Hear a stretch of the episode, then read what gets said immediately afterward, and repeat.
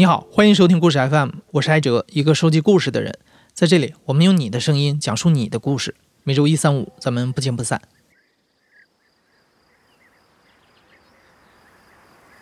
今天的讲述者叫小星，今年二十五岁。两年前，他成为了一所乡村小学的老师。小星从小长大的城市，其实离这个学校所在的村子并不远，但让他没有想到的是，那里的孩子却过着一种截然不同的生活。我们这个地方呢，它是属于甘肃、宁夏跟陕西的一个交界的一个地方，距离我所在的这个城市的距离是二十五公里。村子里边是这个呃，都是建档立卡户，它是省重点扶贫村。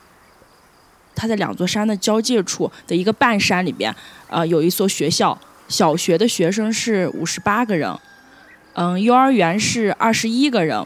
一共差不多有老师，呃，十个人。我所考的这个项目是一个叫做特岗老师，就是你要在这个中西部偏远的乡下学校任教三年以后，然后才能转成正式的事业单位。九月一号的时候。我到我们的学区去报道，就说第二天早上我才见到我教的孩子。我教两个年级的语文，一个是五年级，他们是十一岁的孩子，然后我还兼这个三年级的这九个小孩的班主任。我们学校不知道是反正挺心大的，他就给了你一套书，然后就告诉你你就进去吧，然后我就进去了。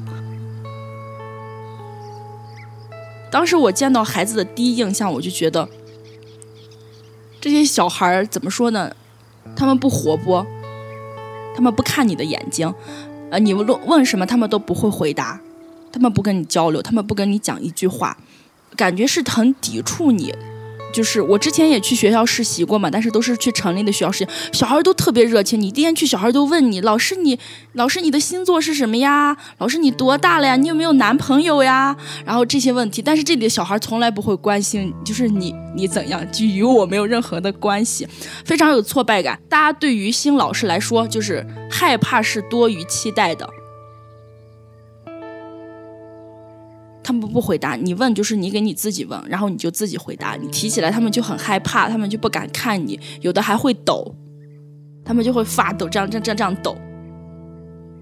他们也从来不会思考，他们坐在这里，好像就是只是坐在这里，就是完成这坐在这里这样一个动作，他不会听。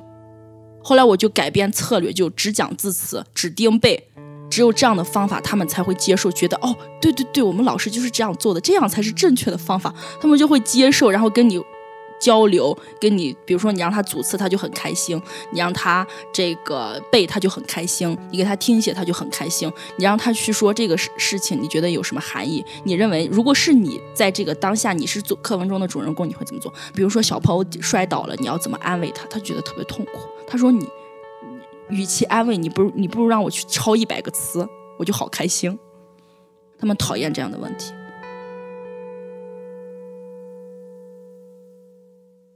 我我让他们写一篇某某某，我想对你说，这个是我们经常写的嘛？或者爸爸，我想对你说，妈妈，我想对你说。但是他们几乎所有的人都是抄作文书，或者抄手机上的这个内容。你明显能看出他是抄的，比如说，爸爸，你是一个医生，你工作很辛苦，我想对你说。可是他们没有人的爸爸是医生呀，或者奶奶说，奶奶，我想对你说怎么怎么样。哦，你每天不要去跳广场舞，你尽量陪陪我们，呃，或者之类的。你的奶奶没有去跳广场舞呀，你的奶奶好辛苦，每天在养活你。哦，我真的很生气，就是这个，他们抄作文，比如说我叫人家那个作文书上写我叫王小明，他就抄我叫王小明。都已经懒惰到这个程度了吗？你你要怎么办？我所以每次写这种就是有关于情感的这种作文，他们就会抄他们，因为他们不知道怎么写，我就特别的难过。小星的班上一共有九个孩子，其中有六个孩子的父母都外出打工了，这些孩子平时就跟着爷爷奶奶一起生活。因为害怕孩子出事儿，老人家一般不允许孩子自己出去玩，就让他们在家里看电视或者是玩手机。几乎每一个孩子都是抖音和快手的深度用户。这个村子还是省重点的扶贫村，留在村子里的青年人都很少能找到合适的工作。小星刚开始在这个小学工作的时候，认识了一个叫小红的女孩。这个女孩虽然不是留守儿童，但是家里的状况却更加让小星担心。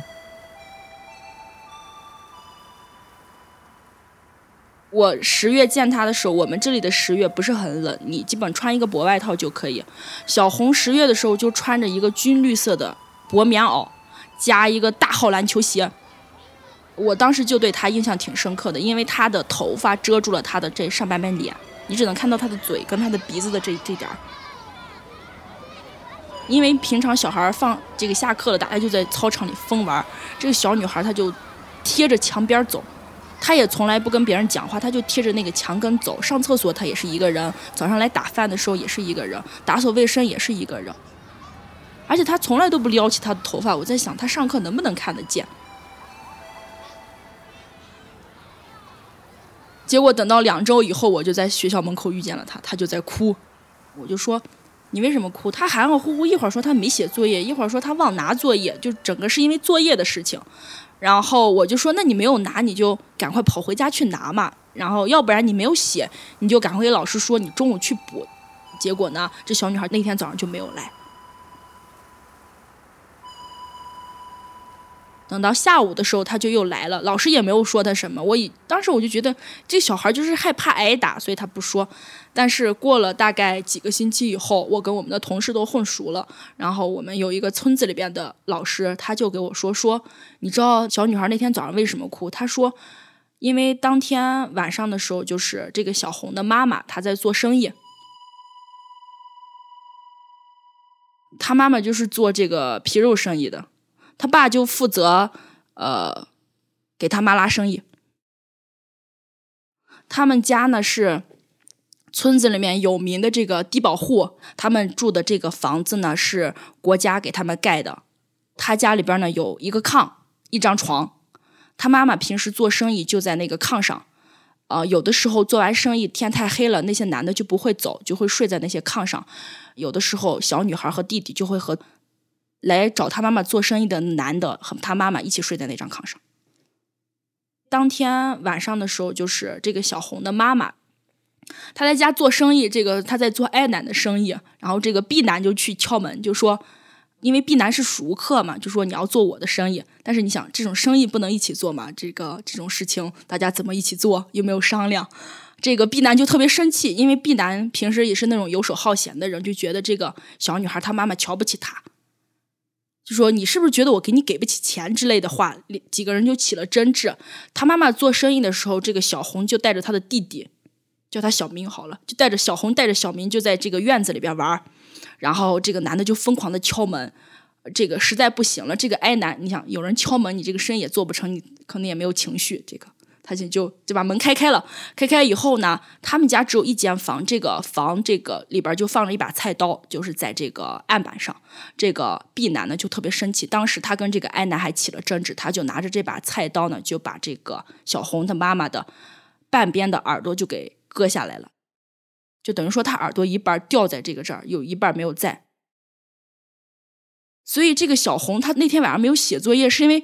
他的妈妈在做生意的时候受了伤，然后最后他们喊了幺二零，然后也去了这个卫生所里边去给包扎。这个小红就因为惊慌，她要照看她弟弟。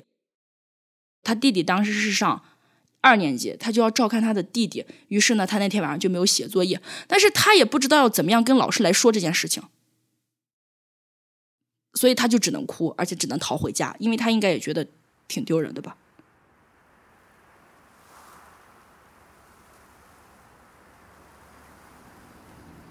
今年七月份的时候，我们做这个贫困学生的这个走访，我只走访的是他们家，我就去了他们家。我们是在村口遇见他爸，他爸穿着个拖鞋，骑着一辆红色的摩托车。然后我就给他说：“我说，哎，你好，我现在就是要去你家里边做一个贫困生的走访。”呃，他爸就问我的第一句话说：“走访有钱吗？”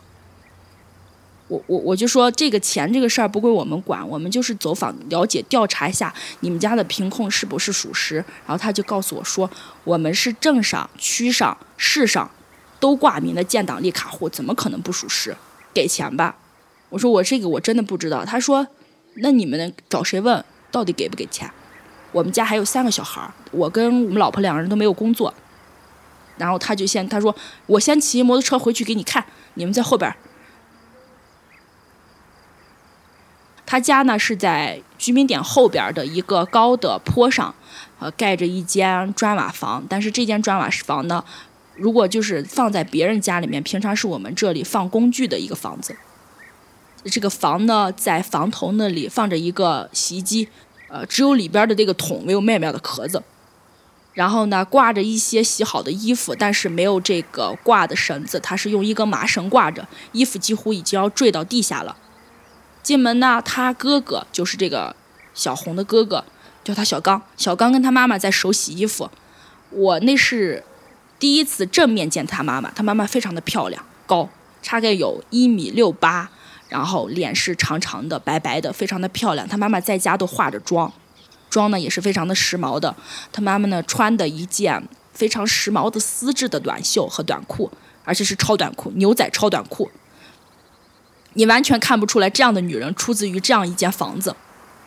他哥哥呢就在洗衣服，他哥哥非常的有礼貌，就问老师你要不要吃这个？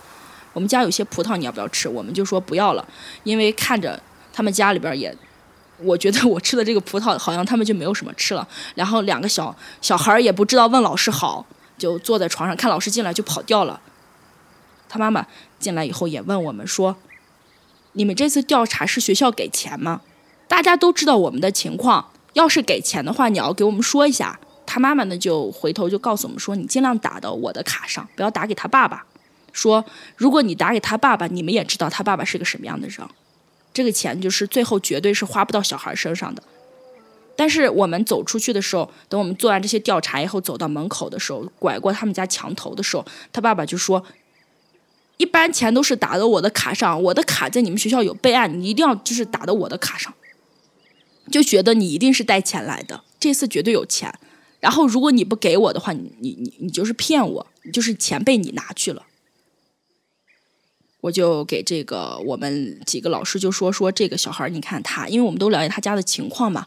当时我们呢就村子里就是我们一个老师，他说他儿子呢就上高中有很多旧的衣服，于是我们就去他家里面把他那些旧衣服整理了以后，就给这个他家的人送去。等到哎上一周吧，我们就看到这个小男孩他爸爸身上就穿着我们给这个小孩的衣服。我们同事就在学校门口看到，哎，这不是我儿子的棉袄吗？怎么穿在他爸爸身上？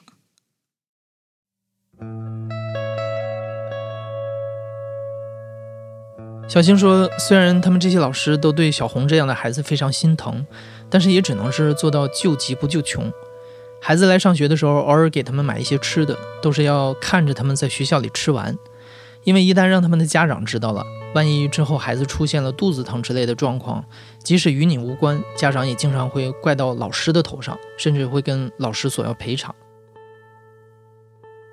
在小星所教的孩子里，还有一个叫小木的男孩，他的爸爸经常打他，等他稍微长大一些了，他还会还手打他的爸爸，甚至还会打自己的妹妹。除此之外，这个小男孩还经常做出一些匪夷所思的事情。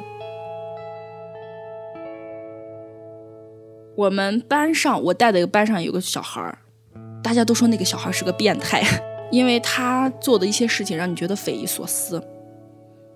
我们就叫他小木。然后这个小木呢，他在今年的这个十月份的时候，他把邻居家的四岁的一个小女孩骗到。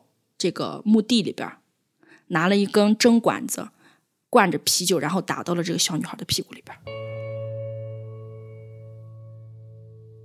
而且他不承认是他做的，但是监控拍到他带这个小女孩。他第一个，他先骗这个小女孩去果园里面摘果子，给小女孩摘完果子以后，他就把这个小女孩骗到墓地里边，给这个小女孩打了一针。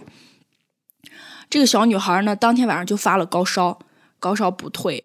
他的屁股肿得像一个核桃那么大，而且是发黑发青的。但是因为他家里面有五个小孩，他奶奶就没有看住。第二天早上的时候呢，他妈妈就才回到家里边，叫了医生来看。医生说这小女孩是中毒，他妈就觉得很可怕，就报了警。然后警察来调查的时候呢，在监控上就看到了是这个小男孩带小女孩走的，派出所就让这个小男孩去接受调查。小男孩他不上车，最后好不容易到车上以后，他就各种说不是他，因为当时小女孩也带着他一个小的弟弟，三岁的小弟弟，小弟弟就说是这个小男孩骗他的，他怎么样给他姐姐打针，他说的挺详细的。嗯，最后到了派出所以后，警察给这男孩说：“你没有满十三岁，嗯，你不会负任何的责任。”这个小男孩才肯说出来是他打的针。他没有愧疚，他没有，他完全没有。我们同事回来说，我这么大就都没有进过多少次派出所，看到人家那种警察那种凶巴巴的，在审讯室里面问我，我都很害怕。他淡定，而且他警察带他来认现场嘛，他就遇见他的妹妹放学，他就给他妹妹在耳边说了一句话，他妹妹就赶快跑回去了。警察都没有想到，然后去控制他妹妹，然后他让他妹妹回去把那个针管扔掉。他当时先是。说是他打的，后来他又改了，他说不是我，我当时在跟我们村子里的谁谁谁玩他说的这两个谁谁谁呢，是两个非常年幼的小孩，就是幼儿园小学一年级的水平，根本就话有的时候都说不清。警察就把那两个小孩叫来说，警察还没有说话，这个小木就跟那两个朋小朋友说说，昨天下午你们俩是不是在和我玩？有一个小孩特别胆小，他就专门挑那种胆小，那个小孩都吓傻了，你知道，他看到警察吓傻了嘛。另一个小孩就是那种。他就说：“我才没有和你一起玩呢！我昨天下午和我哥哥在家里面看动画片。”那个小孩说完这句话就撒撒腿就跑，就害怕这小孩揍他，因为这小孩的恶名就传遍了这个村子里面，没有人小孩和他玩。然后他就当着警察的面就威胁小朋友。呃，这个小女孩当时就在我们这儿就看不好，幺二零就直接拉到西安里边去这个儿童医院。儿童医院的大夫说：“你不说注射了什么，我无法给你开药。”就小女孩一直发高烧，整个人抽搐，胳膊和腿已经不能动了。然后这个小男孩就是不说，就是不说。警察各种来调查，他就是不说。后来呢，大家就说你你好好说出来，大家不会治你罪呀，怎么怎么样？这个小男孩才肯说是啤酒，是我看到家里面有半瓶啤酒，我就弄到针管子里边。他说：“那你为什么要打针？”这小男孩说：“我就觉得我好想看一下打针是怎么回事儿。”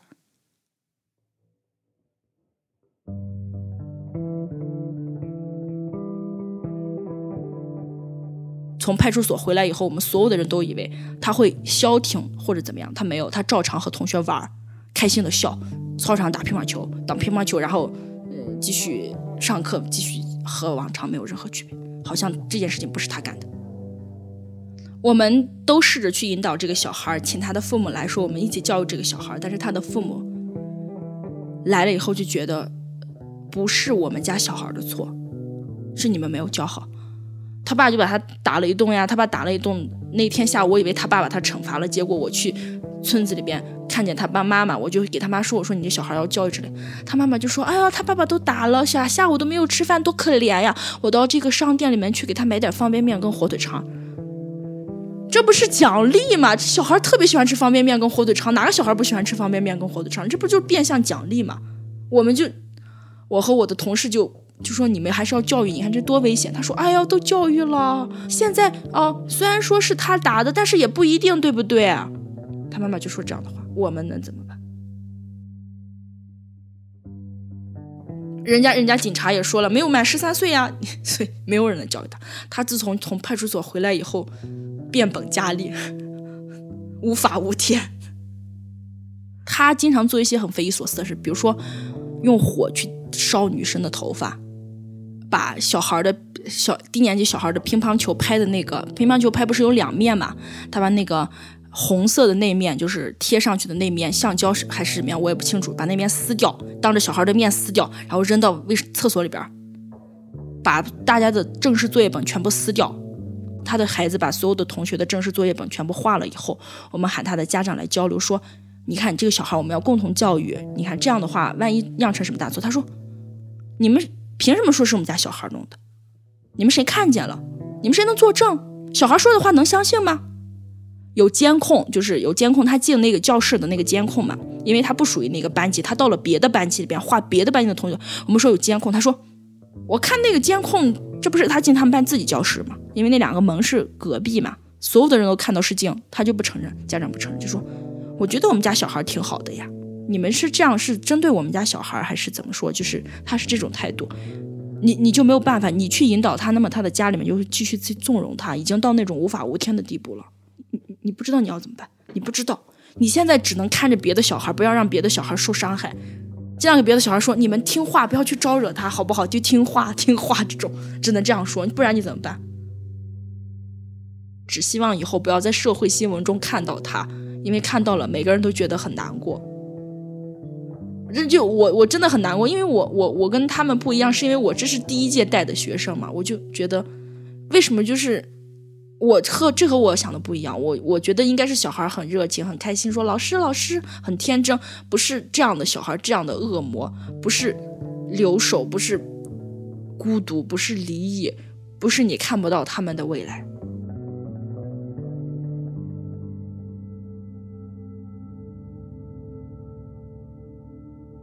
这些学生的家长普遍都非常年轻，他们中的大部分也曾经是留守儿童，后来早早的结了婚，生了孩子。但是很多人对于婚姻和孩子的教育问题并没有什么概念。在小星所教的这个班上，九个孩子里面有七个孩子的父母都已经离婚了。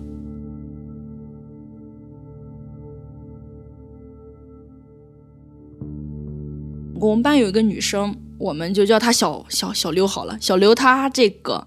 他的妈妈在他生下他三个月以后就离开了他们这个家，因为他的妈妈跟他的这个公公婆婆关系不好，就是他爷爷奶奶关系不好。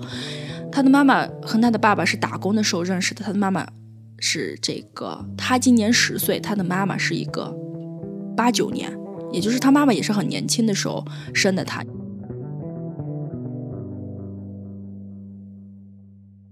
他呢就写一篇文章里边这样写。一件让你难忘或者感动的事，他就写，他说：“我呢有一次在我家的这个抽屉里面看到一张婚纱照，是我的爸爸年轻的爸爸跟一个女人，我就问我的奶奶说，这个女人是谁？我奶奶说，这个女人是个臭婊子。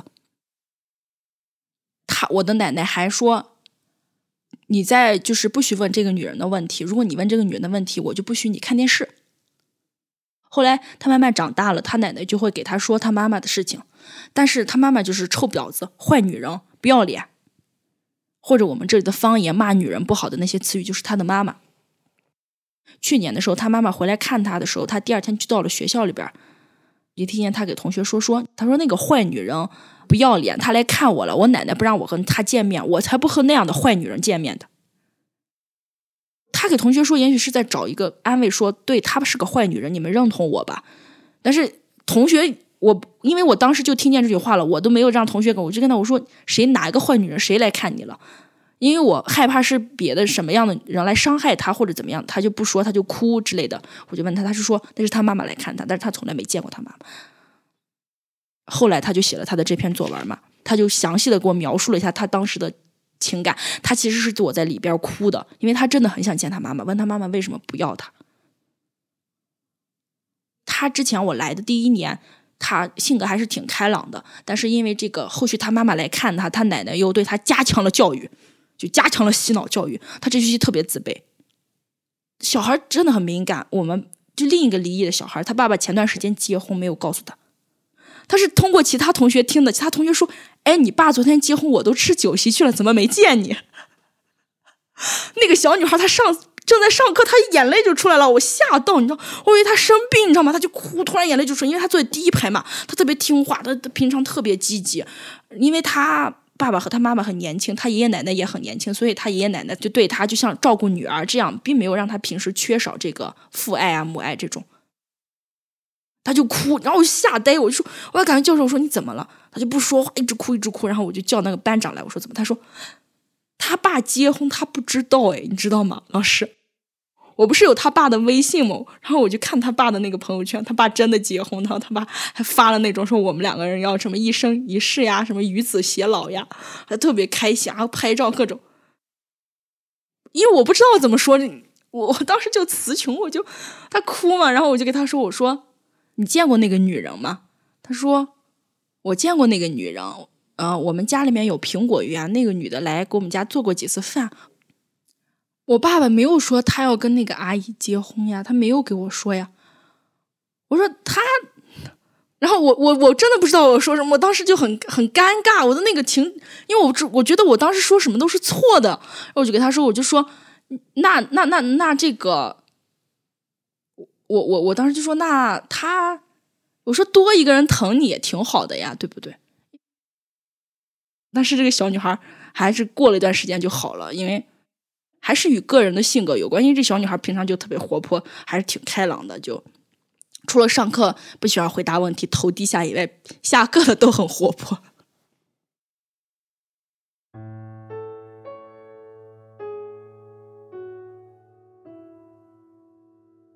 在采访的最后，小星说，他来到这个小学最想要做的，不是把这些孩子们的成绩教得多么好，他最希望的是尽自己所能，告诉这些孩子们一些他们所不知道的世界，让他们拥有一个观察外界的好奇心和思考问题的能力。这是一个非常大的命题，但他正尝试着从他的语文课上开始，让孩子们有所改变。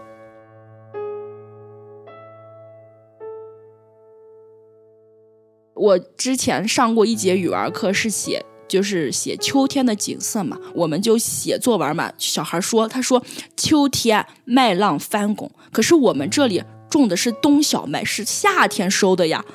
秋天地里面什么都没有，它是土呀，它哪里翻？哦，我就气哭掉。然后，但是冬我们秋天的时候会种那个油菜花，但是油菜花幼年的时候它长得像萝卜叶子。小朋友他居然在里边写说，我不知道为什么我妈妈要种那么多萝卜，都冬天了。我当天就直接在课堂上气哭掉，我就眼泪都出来了，你知道？然后我就冲到教室门口去擦眼泪，我就在想他们要怎么办。这些小孩很奇怪，你说你是乡下小孩，你又不会种地，连麦子是什么时候熟都不知道。我就在教室里面就流泪，你知道吗？然后我就觉得自己好怂，你知道吗？泪崩以后，决定带他们去看。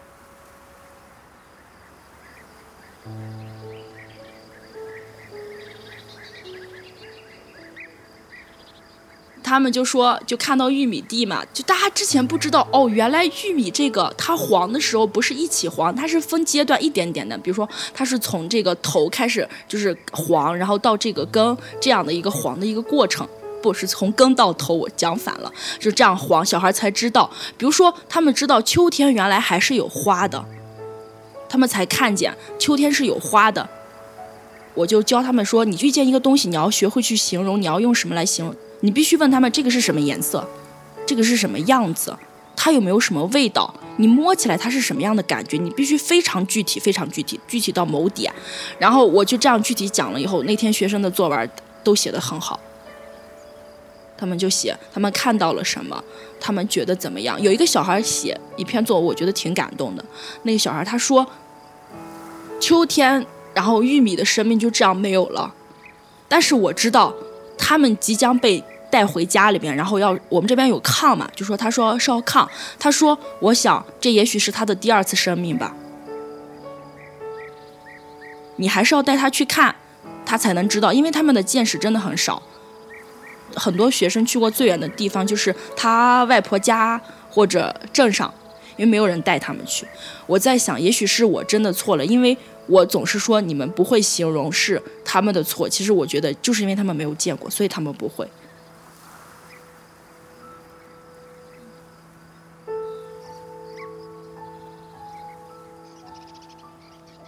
你现在正在收听的是亲历者自述的声音节目《故事 FM》，我是主播哲。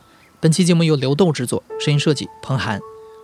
感谢你的收听，咱们下期再见。